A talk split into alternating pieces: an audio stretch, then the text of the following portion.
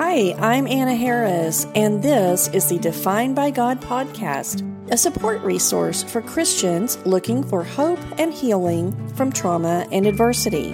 Join us as we interview experts, hear stories of healing from real people, and discuss and define common types of trauma, how it impacts us, and the latest and best strategies for healing and thriving.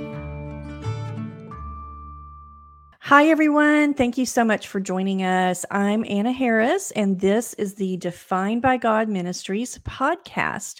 And as you know, we talk a lot about uh, recovery from trauma, and we help Christians who are looking for hope and healing uh, and resiliency from trauma. And so um, I am excited to bring on my guest today. She has an amazing story of escape and recovery from an abusive uh, situation that she experienced both spiritual abuse and um, a, domestic abuse. Um, so she's a survivor of domestic abuse as well as spiritual abuse. Her name is Diana Irahita.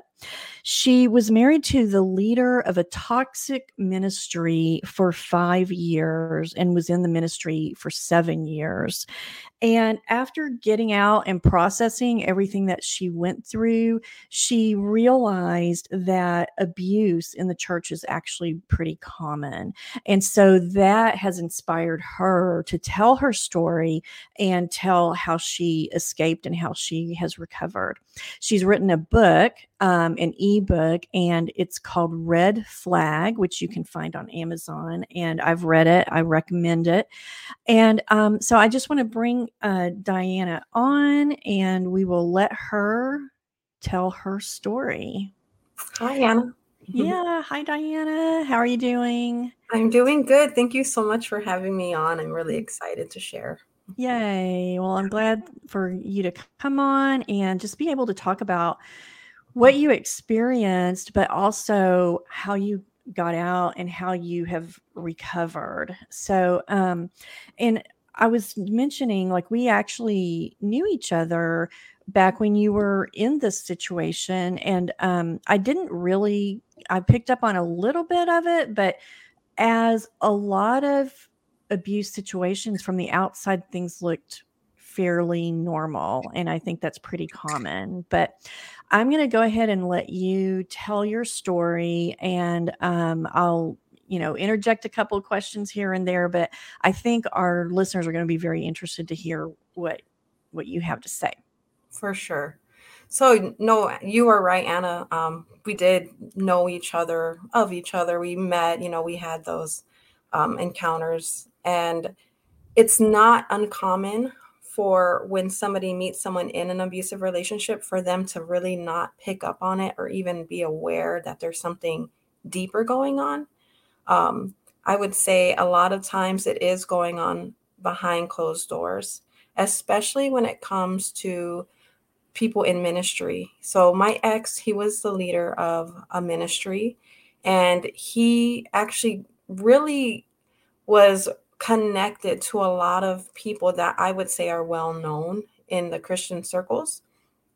And so when when I first got involved in his ministry, it was not in the sense of like a romantic relationship. It was me and my whole family. We all got involved and we our heart has always been to serve God. My, you know, I got saved when I was 13. My heart has always been to love and to serve God. And so when this opportunity came up that he presented us to help him start his ministry, it seemed like an answer to prayer. It seemed like, okay, wow, Lord, like all of us, that is our heart. My mom, my brothers, we just want to be of use for the kingdom of God.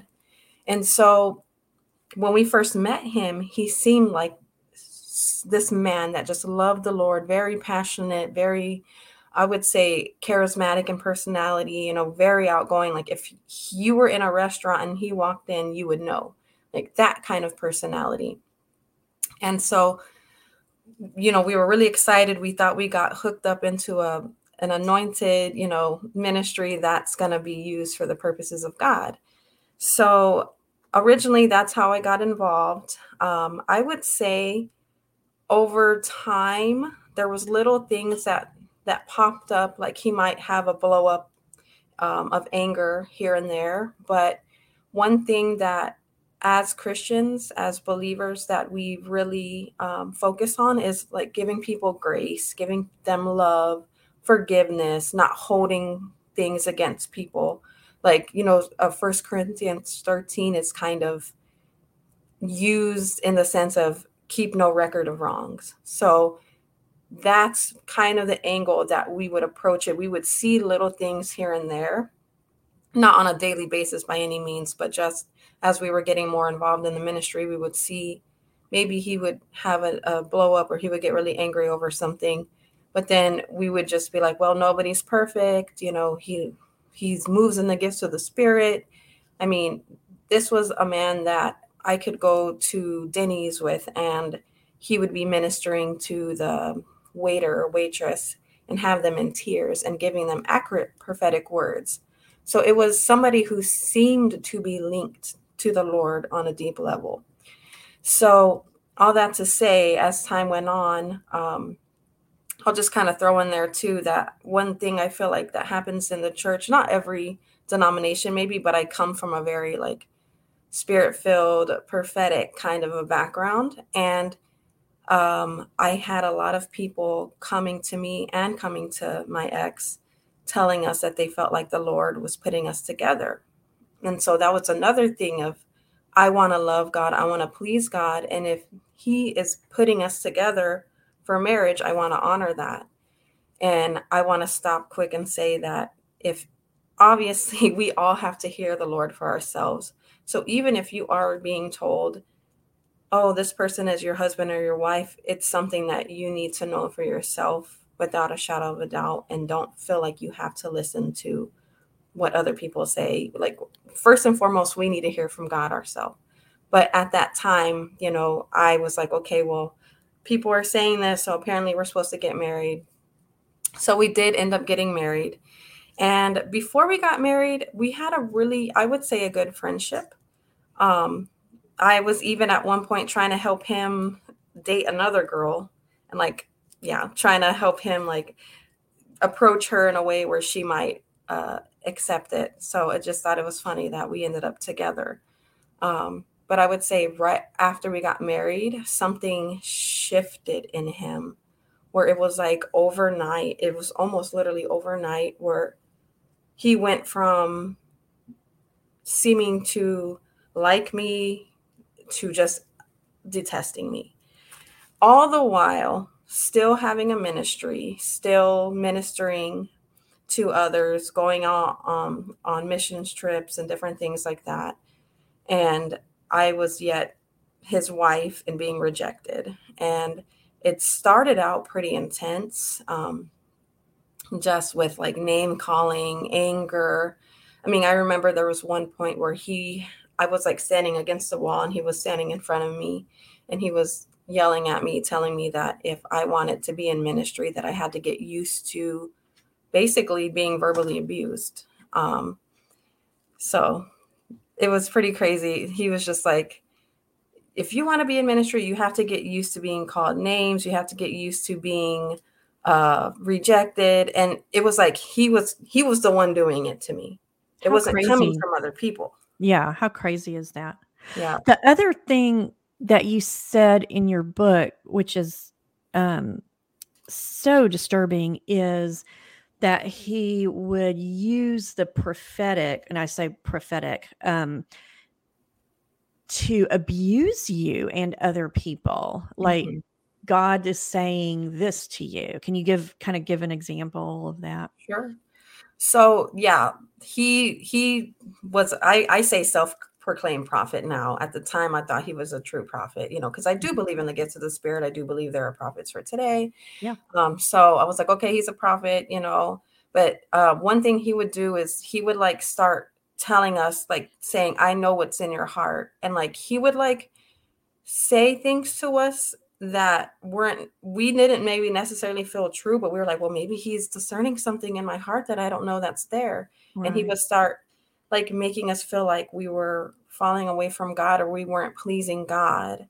And so, yes, he would use the prophetic a lot of times to control us, even when it came to like, say, somebody wanted to leave the ministry, mm-hmm. he would come down on them very hard like, no, this is not the Lord's will. If you leave, you're going to fall away from God. Uh, you're going to lose your destiny, like as if being tied up in his ministry was the only way to go. Mm-hmm. Wow. Yeah.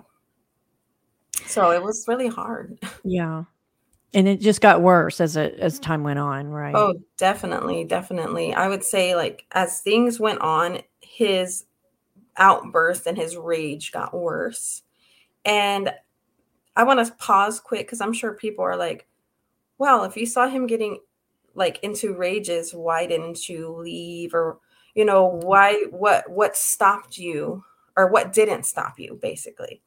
And so i want to say when any kind of abusive dynamic, whether it's a spiritually abusive dynamic through a ministry or if it's a um, in a relationship, the that a relationship doesn't start off with those extreme examples. Right. And I want to say all abuse isn't covert in the sense of raging. So he had that covert rage, but it didn't start off with that. It started off with him showing us the side of him you know the the charismatic fun uh man of god who operates in the gifts of the spirit you know things like that so that was our lens that we saw him right. and i think that coupled with the teachings of forgiveness and grace and not holding records of wrongs so anytime he would blow up on us we it was like we were just pushed to forgive and move on and there was no processing Mm-hmm. And so I mm-hmm. think that tied with the spiritual abuse of since he's a prophet, we can't speak against him. So the scripture verse, touch not my anointed, do my prophets no harm, was quoted to us very often. I, I bet that's a favorite one of abusers. yes. so abusers. Yeah. We heard that a lot. So it, even like, I remember times where even with just me and my mom, we were even scared to talk about what was going on because we thought we were going to get struck down by God. Oh wow. Yeah. I mean, there was there was a time that a lady that was getting involved with the ministry who mm-hmm. left and shortly after a family member of hers died and he was like, "Yep, it's because she came against me and that's the Lord dealing with her." And I was just like, "What?" You know, like it, it was just like that Old Testament fire and brimstone like God's going to curse you, you know, and and part of me wrestled with that because prior to being in this ministry, I never really saw God like that. I saw him through the lens of the cross and the and the New Testament. And you know, he took Jesus took upon every curse on, on the cross, right? But then I think one thing that we, a trap we fell into, not really realizing, is we thought just because he did have these gifts, just because he could accurate, accurately prophesy, and you know move in the gifts of the spirit that somehow that meant that he was aligned correctly with the lord yeah like how, why would the lord move through somebody powerfully if they weren't mm-hmm. correctly aligned with him so i think right. that was a mistake that we made yeah and that's hard to to kind of think through that and yeah. push through all all those thoughts like you know, because there's good parts too. Like you see him minister to somebody and it's accurate and it touches their heart. And then, so it's confusing sometimes to see this, you know, like a Dr. Jekyll and Mr. Hyde in a way. Exactly. yeah, definitely.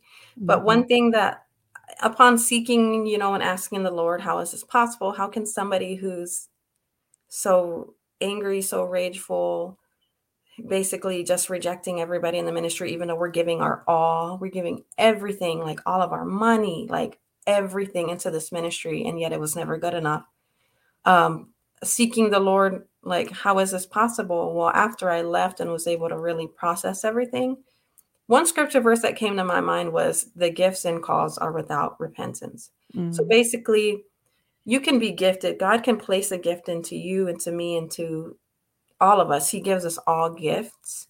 Mm-hmm. Um, but just because we're gifted doesn't mean that our character is where it needs to be.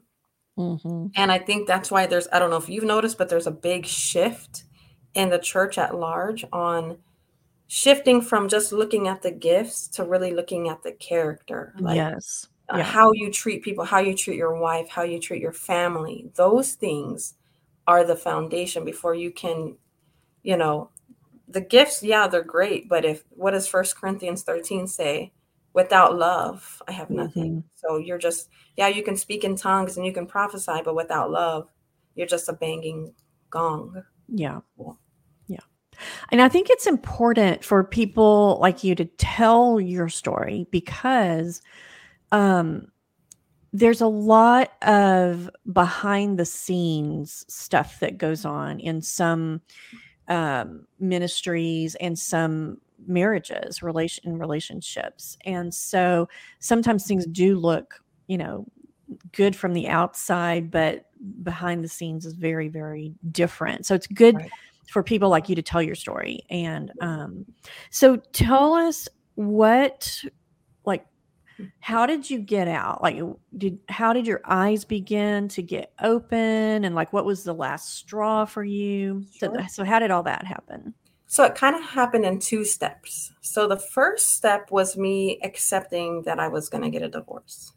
So I have always been a very like committed, loyal person and like growing up divorce just seemed like such a tragic travesty. Mm-hmm. So I I had already been through one divorce at that point. My first husband had left me for somebody else and i fought for that marriage for two years and so you know fought in the sense of praying fasting hoping and praying that god would restore uh-huh. and so that's kind of a story on its own but the lord had to release me and tell me my grace is not here you know he's made his decision he doesn't want to change so i had to accept okay my first husband chose to abandon our marriage and leave me for someone else and i had to accept that it was around that time of that ending that i met my second ex, but like I said, it didn't start off with anything romantic. I never thought it would go to that place. Yeah. Um, so for me to have the reality that I'm at the time, I think I was 28, and being like, I'm gonna go through another divorce. Right. Like it was very hard. I wrestled with God about it mm-hmm. because I knew my marriage was bad. It wasn't until I, I got out and years later that I realized it was actually domestic abuse. I was mm-hmm. being yeah uh, emotionally abused, rejected, isolated. I mean, he would leave me for days at a time. I didn't know what was going on. Half the time, I wasn't mm-hmm. allowed mm-hmm. to look at the bank accounts. I had no access to anything. I mean, I would walk to work half the time because I, I didn't even have a car. And you were working and bringing in money, but yes. then not allowed to yeah use it right i was keeping a very small amount of my money and i was it wasn't sustainable so it affected my finances which is another thing that happens in abusive relationships is people's yeah. finances get totally messed up sometimes so anyway so it happened in two steps so i had to i wrestled with god like am i really going to get another divorce even though i know this marriage is terrible and i laid prostrate on my face before god crying out for him to restore it or change his heart.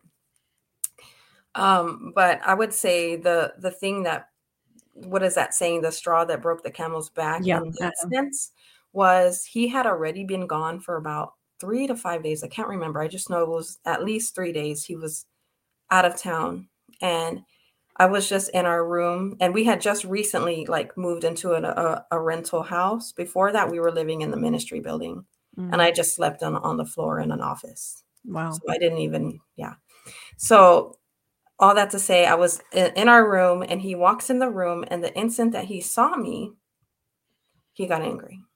And hmm. he told me that I was draining his anointing. You're so draining like, his anointing? Yeah. Just my just by looking at me, just my presence just wow. irritated him. And I never understood what about me is so irritating. I don't know. Yeah. Like I'm I'm not trying to irritate you. I'm just mm-hmm. here, you know, existing. And so he left again. He closed the door and left. And I was just like mm. shocked. I was just sitting there stunned, like, are you serious right now? Like, mm-hmm. what did I do? You know, nothing. And so I just locked myself in the closet like I had done many times before in the in the course of this marriage to pray. Mhm. But I would say the difference about this time is that I allowed myself instead of my prayer shifted from God uh fix this marriage, save this marriage, uh work on his heart. It shifted from that to me crying out to God, is it okay if I leave? Mhm. Yeah. Because I'm being rejected. I felt like Leah. You know the the Mm. story in the Bible with Yeah. Rachel and Leah? Only I felt like Leah times 10, okay? Yeah. Like, I really related to Leah just being just didn't even unwanted, Yeah. basically. And so I just cried out to God, like, "Is it okay if I get a divorce? Because at the time, in my mind, I thought you could only get a divorce if there was adultery or your spouse was an unbeliever. Right. And I'm like, "Well, he's not an unbeliever, he preaches Jesus," you know?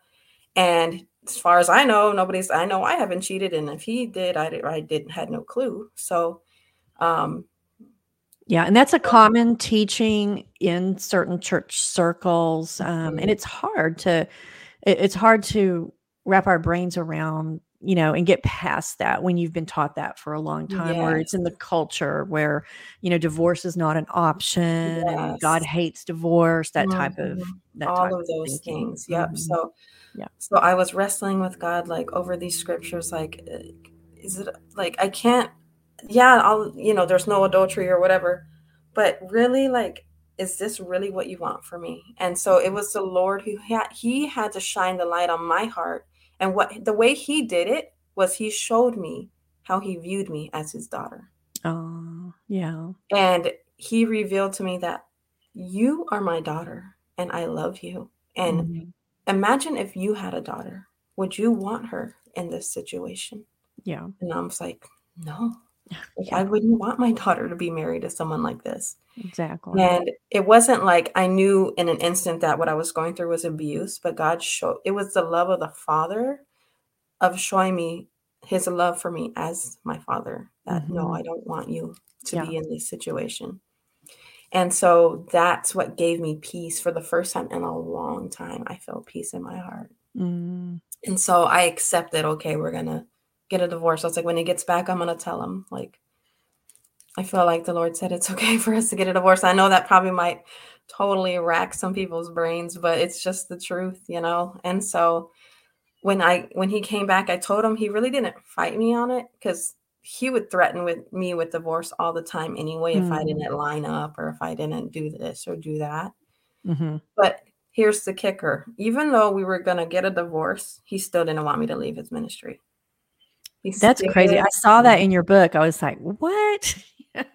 Yes. crazy. So Yeah. even after we announced it to the core people, like, "We're getting a divorce," Mhm. he had a meeting with me and everybody so here's the thing about abusers, especially, like, cult leaders, is they know how to round everybody up and kinda, like And really control the narrative of how things are, yeah. Mhm. Yes, so everybody it was like everybody was like, "Oh, you don't" and I I don't hold it against them because I know it you're you're basically brainwashed when you're in these situations. Right. They're just like, "Just because you're getting a divorce doesn't mean you have to leave the ministry, we still need you," and it was it was made made to feel like my destiny was still somehow tied into this ministry.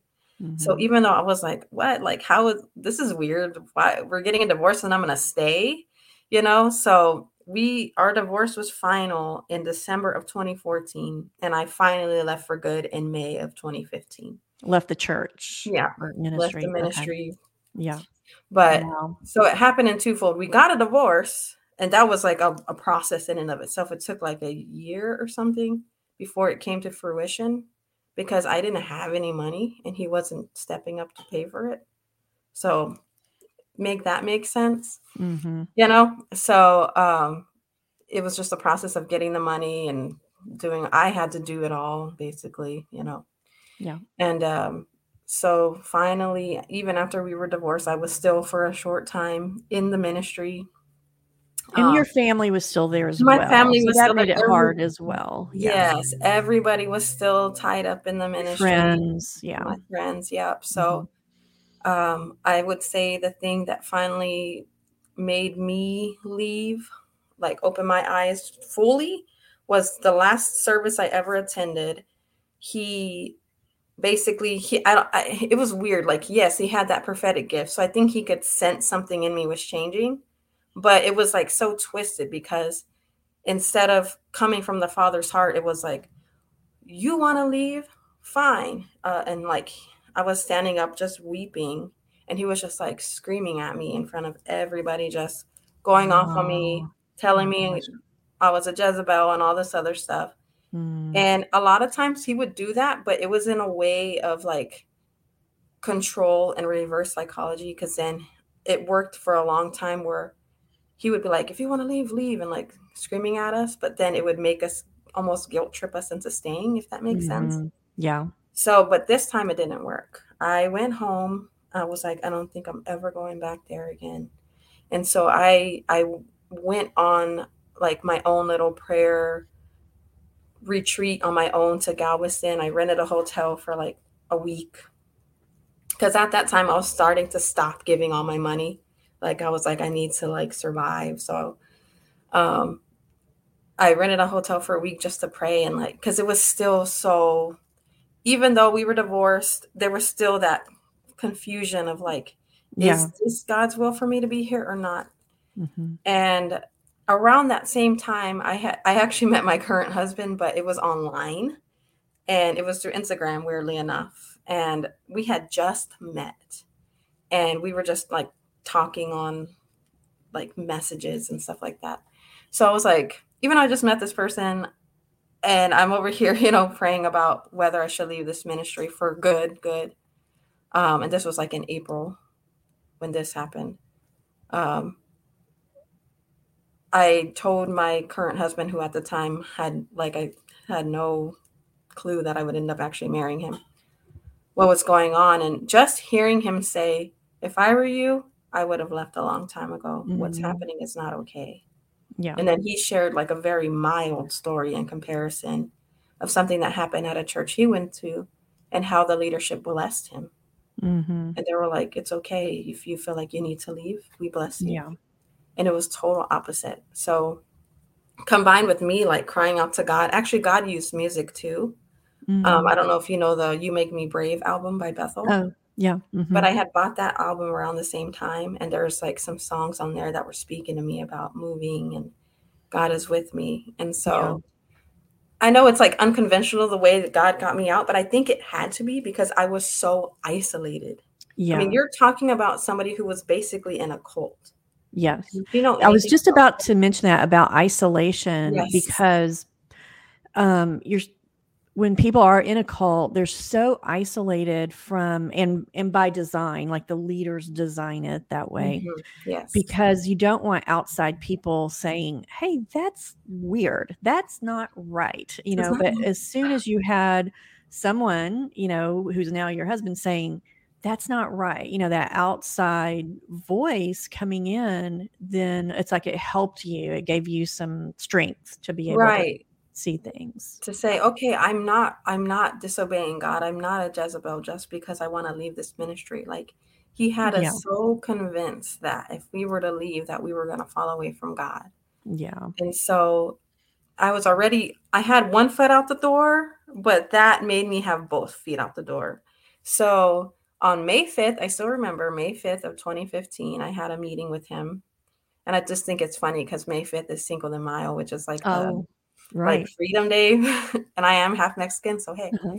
Uh-huh. Um, but so I had a meeting with him and I was like, I feel like the Lord's telling me to leave. And of course, he tried his old tricks. He was telling me the same old thing that it's not the Lord's will. He got really worked up emotionally, like, no, you can't go which is weird it's like why did you want me to stay so bad but you you basically rejected me so much in our marriage it makes no yeah. sense to me unless it's just a control issue and he even had his spiritual mom basically confirm that it wasn't the lord's will mm-hmm. for me to mm-hmm. leave but i was like nope i'm leaving and that was it i never went back after that yeah yeah mm. how did that feel getting out and getting free it felt good. It felt really good. It was like you're it's like I left and part of me was expecting the world to just explode, but it didn't. Mhm. Yeah. It's so funny, like all the threats, all the things that you're told will happen if you leave, don't. You're like, wow, this was just a facade all along. It was all about control.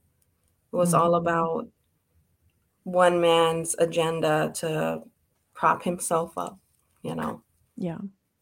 I think you had mentioned that it took you a while. Like when you first left, you just left, but it took you a while to really sort of begin healing and processing what had happened. Yes.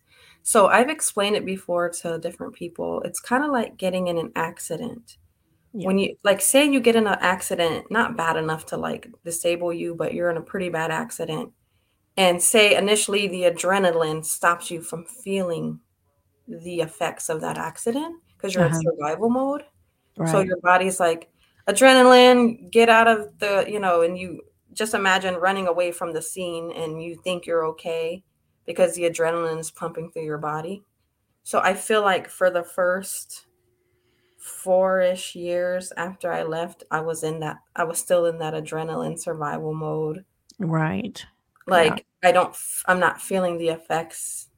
I knew it was bad, but I'm not really f- feeling the effects of everything that happened because at the time I just wanted to just put everything under the rug. I had got Mhm. married and for the first time like actually have a good marriage by the grace of God. It's not something that side note, it's not that I'm like encouraging people to just jump into another relationship. It seems like, you know, after one ended, but the previous marriage that I had wasn't a marriage. So Yeah. like I was single anyway. So I don't know. I just felt like God used my now husband as a piece, like you, we were talking about isolation to get me out. So Mhm. all that to say, for the first four years or so of our marriage, I was really focused on just, you know, we had two kids, just focused on our marriage. Being in Minnesota is where I'm currently at. I'm originally from Texas. It's really beautiful here. Like Mhm. nature is gorgeous. So Mhm. all of that in a in a sense was healing for me. Right. Um it's just being out of that environment of, of Houston, of the area I'm from, and being in a different area, that was healing for me. But I but as you know, with trauma, it doesn't just disappear. Right. You know, you have to face it eventually. And I had to be in God's time because I think sometimes when if for depending on how bad it was, to try to face it too soon might be too hard or too painful. Mhm. Yeah. Because you were in survival mode mostly during the relationship, it sounds Oh like. yeah. I was um, in what is that? Fawn, fight, flight, or freeze. I I uh-huh. was between fawn and freeze most of the time.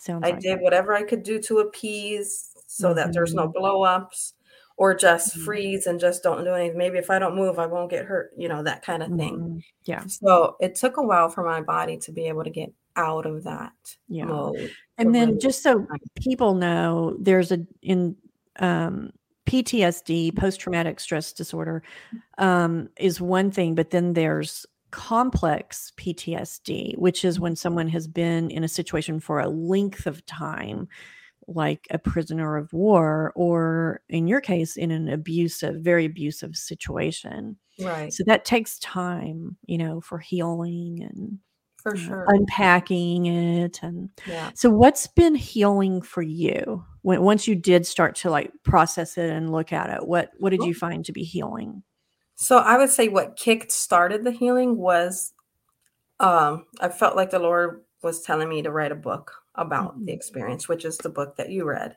yeah So that was kind of like opening the can. And so I opened the can. I was scared at first, but I was like, you know what, I'm going to do this. And I made it very concise because hmm at the time I was like, I just want to focus on warning others. I just wanted, yeah my heart was, I want to warn others so that they have a frame of reference of what to look for when they're getting involved in a ministry. hmm And so that's really what started my healing journey. Yes, red flag, yeah there's your book i've read it i do recommend it to people and it's a quick read it doesn't take very long um Yes. but go ahead so that was the that was the start Yes, that was the start. healing So then as I start kind of um, writing the book and at the time i had a my daughter was still nursing and it was just like you know i was doing everything i can to write it and just i, I felt such a burden to get it out uh-huh. and around the same time i noticed some other like kind of exposure stuff happening in the, the general christian world and it was just so interesting all the timing of everything mm-hmm. that was going mm-hmm. on yeah like and, the two movement Church Too movement yes yeah and uh-huh. so I was like, okay, interesting, interesting. And then mm-hmm. as I've learned more about trauma, of course, I went to, I've gotten therapy and counseling, and mm-hmm. I've done a little bit of EMDR and just talk therapy and those kind of things. Um, and I was diagnosed with PTSD, which I'm not afraid to admit I was. Yeah, and anxiety. Of course you were. Yeah. Uh-huh. And so I would I wouldn't say that I'm like 100% healed, but I'm a, a lot more, a lot better yeah. than I was. Yeah. So, like I said, started writing the book, started it. Then I would say what's really continued the healing was seeking therapy just to talk about it, just to get it out. And another thing that helped me too was my ex, I actually saw him being interviewed on a show from mm-hmm. for a pretty major ministry. So mm-hmm. I reached out to them and I was like, they need to know like this mm-hmm. guy, what he's done, you know, they need to know who they're dealing with basically. And that just goes to show how sneaky they can be, you know, yeah. like because I have a lot of respect for this ministry. So I was like, wow, he's trying to get under the radar there. And so what was healing is when I reached out to them, they believed me. Oh, they didn't yeah. push me off. They That's good. I had screenshots anyway of like because in my book I have some like test like victim statements. So I had screenshots of their victim statements. And so they believed me, they confronted him, they tried to get him to work with them as far as like a restoration, but he mm-hmm. didn't, of course, take that opportunity.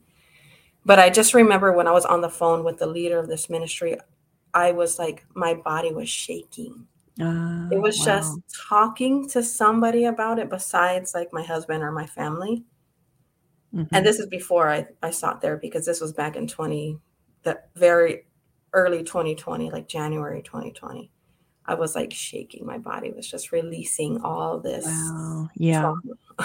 yeah. And so, yeah, I would say talking about it, talking about it, I always say when you're when you've gone through a traumatic situation, you are in part of healing is taking back your voice. Yes. And you are in control of what you want to say and what you don't want to say. And that's okay. Mm-hmm. If you don't want to talk about it publicly like this, find somebody who's safe that you can trust, whether that be a therapist, whether mm-hmm. that be a friend, you know, a pastor maybe that you're close to that you know you can trust. Just finding safe community who's yeah. going to believe you. That's yeah. huge. Yeah.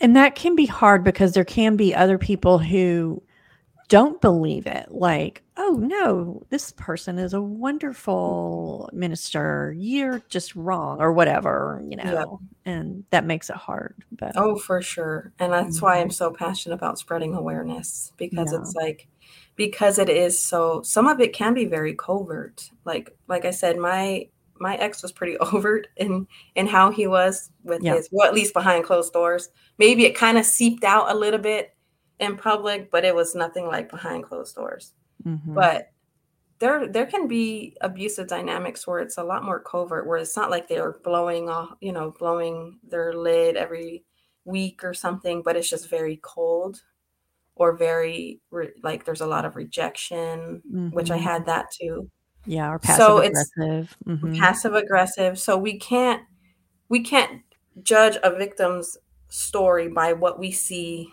some person in public because right. we don't know what's going behind closed yeah. doors. And another thing I know that you did was you got a lot of education about domestic abuse and spiritual mm-hmm. abuse. And um because I know you're in you're part of the Called to Peace advocacy uh, program as well, right? Yes. Yeah, yeah. It's a yes, it's am. a yeah, and that's actually been I was going to say that's actually been really healing too, um, because yeah. it, a lot of the people going through the course are survivors. Right. Yeah. yeah. So it's just like learning about just getting confirmation of like, okay, this is what that was. That's what that was. That's what that's called. Mhm. And actually, I kind of mentioned it in my book, Stockholm Syndrome, Yes. Mhm. where I was watching a Netflix show after I left. I had just got married. I was watching a Netflix show about this lady who had been kidnapped. Mhm. And she had, I guess there was opportunities for her to leave here and there, but she stayed because she had Stockholm syndrome, where she started, in a sense, bonding with Yeah. her captor. And it's Yeah. a survival. It's just a survival, you know. Yeah. Yeah, and you tactic. call it also trauma bonding. And Yes. so basically, when someone denies you, denies, denies, denies the things that you need, um, that you actually do need, and then they suddenly then give you something that you need, whether it's attention or a basic necessity, you're so thankful for that. You know, you begin to really, oh, you know. So Yes. yeah, and that's Yes. part of it all too. Yeah. Mhm. That's one thing I learned in this advocacy training is trauma bonding. That they were saying peop we've heard of Stockholm syndrome, but really it's trauma bonding where, like you said, you're so starved for just any good little bone they might throw you that when they give it to you, it feels amazing, like, wow, you know? Yeah. And and you're and you're doing it out of a place of survival, thinking that you need this to survive. Yeah. So, yeah, Yeah. it was just really confirming for me. Yeah. Well, I'm really proud of you for, you know, um, getting out, but then also turning around and telling your story uh, and learning, you know, as much as you can um, about spiritual abuse and domestic abuse. So let me put up, I know you have, um, you've created a Facebook page that you post information and things like that that people can see um and it's equipped and free your facebook page um and then one other thing that i wanted to mention um was if people and you had mentioned this um the hotline.org tell people about that what that is Sure. So if you are if you're on the fence of like, is my relationship abusive? You can go to the hotline.org. They have so much information on there that explains every kind of abuse, emotional abuse, Mhm. physical, sexual, mental, psychological, all of it.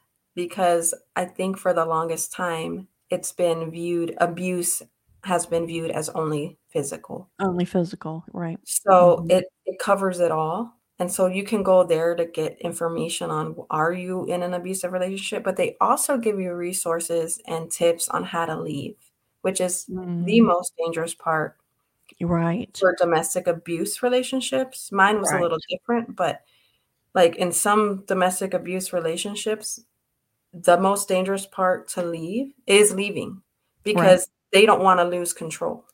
So they will do everything they can to hold on to you. So the hotline.org gives you Mhm. amazing advice on safety planning and, and escaping an abusive relationship as well. Right. Yeah. Safety planning is Mhm. so important. And um, sometimes people ask, they will ask, why didn't that person leave? Well, um, when you when they do leave, they want to do it in a safe way. And so we can't judge from the outside the timing or anything like that. And we should never tell somebody, oh, you need to just leave because, you know, um, Right. only that person can really know um, what what's going to be safe, you know, for them. Right. So, so And yeah, that's part of being an advocate. yes. That's part of what? Say that again. Being an advocate is not saying you need to do this, you need to do that, but just giving them the resources so that they know that they can make the right choice when they need to. Right. Yeah. Yeah. And having that support. Yeah. So, okay. And I'll put back up equipped and free. And um, what are you doing with the Facebook page? You're really trying to educate people and give a Spread voice. awareness. Yeah. Mhm. Yeah, I from everything that I've gone through, I feel like the first step to freedom is awareness. Yeah. Because for if you're not even aware that what you're going through is the abuse, you're just going to think this is just really hard. I just need to try harder. I just need to pray more. I just need to fast more, which is everything I did. hmm Um Yep.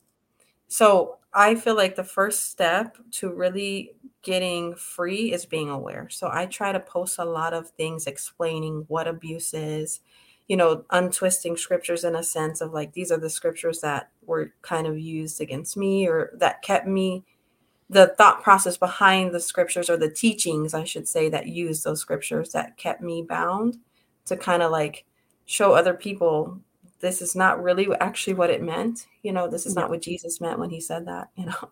Yeah. So exactly. Okay. That's so good.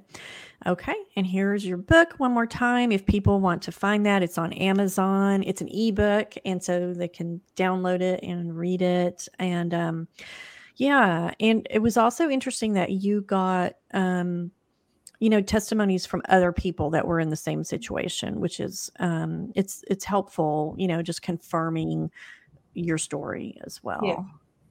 So, For sure. Okay. Well, thank you so much for coming on today. Um, I think that, you know, your story will help people that might either be in a similar situation or they know someone that's in a similar situation um, because sometimes it is hard when we do we know someone in a situation and we kind of can see it but you don't know what to do. So this is a good way for people to begin to be educated about yes. what these kinds of things look like. And so, yeah.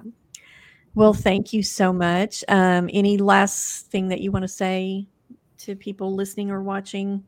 I was gonna one last thought I had in my head because you mentioned there, you know, there was a victim statements in my book is that I would love to see kind of a shift in the Christian realm when it comes to people who've gone through abuse or spiritual abuse, um, if they're struggling with their faith, or because even some of the people that went that went through the abuse in that ministry have walked away from God, yeah, and it grieves my heart, but I understand why they did, mm-hmm. you know, and I would love to see the shift of like when we see like I feel like there's a lot of labeling of church hurt and like, oh, well, you just must have never you didn't believe in God anyway in the first place, and it's kind of dismissive. But I would mm-hmm. love to see that shift of compassion for the lost uh, sheep. Yeah, that maybe have been walk, walked away from their faith, or you know, are questioning mm-hmm. because of all the abuse that they went through. Like instead of dismissing it or you know pushing them away, having a, a response of compassion for the lost yeah. sheep.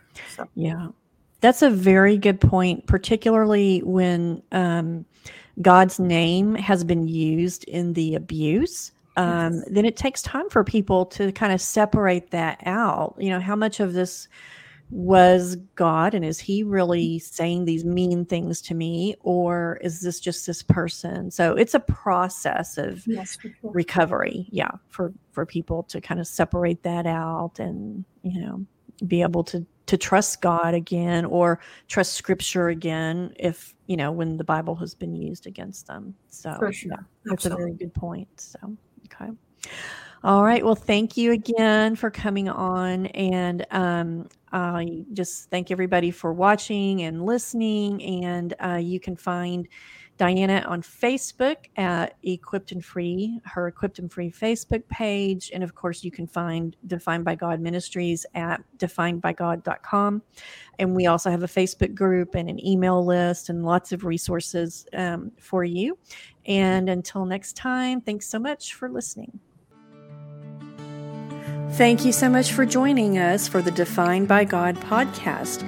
If you'd like more information, please visit our website at definedbygod.com and be sure to subscribe to our YouTube channel and email list.